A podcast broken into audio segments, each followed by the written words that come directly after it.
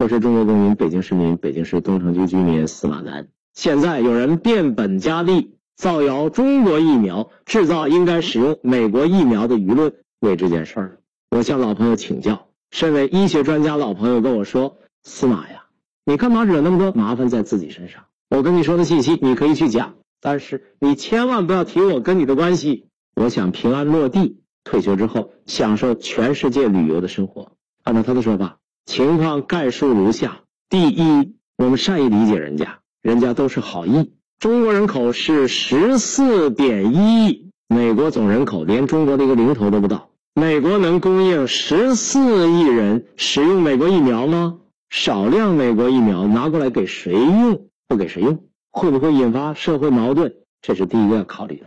第二，美国是疫苗的有效性、安全性，谁证明？它比中国疫苗更牛，中国有自己生产的，跟美国技术路线一样的国产的 mRNA 疫苗。中国在疫苗的问题上战略布局很高啊，同时采纳几乎所有的技术路线研发疫苗。中国的这个 mRNA 疫苗今年九月已经在印尼获得紧急使用授权，技术上已然成熟，但政府对这个技术有非常严格的审批程序，到现在为止没有批准广泛使用，就是说。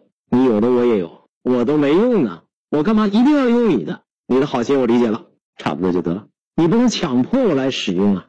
第三，你的理解一点不错。除了一些在中国的老外使用美国和德国疫苗之外，中国大陆的老百姓、中国社会没有使用任何 mRNA 疫苗。中国自己的 mRNA 疫苗可以在二至八摄氏度下储存，可以在常规冷链条件下储运。民用前无需解冻，这一条非常了不起啊！没有这一条啊，就不具备大规模使用的可能性。美国那个东西要在零下六十度、八十度保存，请问中国的广大地区怎么做得到？另搞一套冷链可能吗？超低温冷冻机组复叠式制冷，最便宜的一套要十六万。地球能提供这么多超低温冷冻机组给中国人使用吗？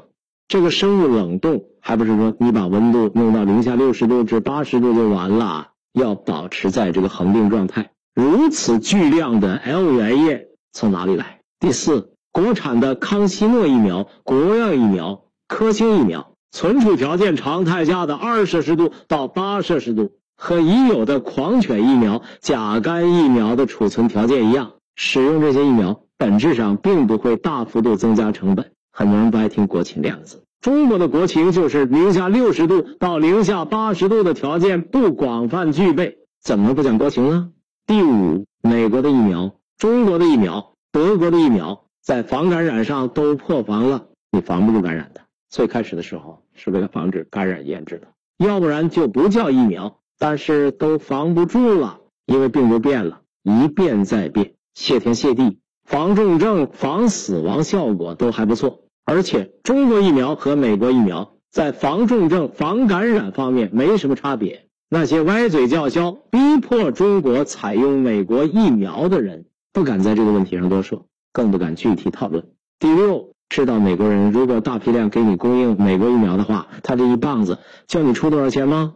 美国有很多人心地是很善良的，但是不怀好意的人往往处在决定政策的位置上。现在，美国那些恶意的政客。并非做好的给中国提供疫苗的准备，他们这是在打舆论战，在羞辱中国，打压中国。我们万不可以上当。最后，中国的疫苗在全世界范围之内大面积广泛使用，证明了中国疫苗的有效性和安全性。很多国家的政府首脑接种中国疫苗，中国的国家现职领导人使用的也都是中国的疫苗。世卫组织在第一时间就批准了中国疫苗的使用。就在这个十二月。世卫组织将国药集团的新型冠状病毒灭活疫苗 Vero 细胞推荐使用年龄新增扩充至六十岁以上，其安全性、有效性得到世卫组织进一步的认可。有人拐弯抹角，在中国疫苗的问题上胡说八道，这些人是很可疑的。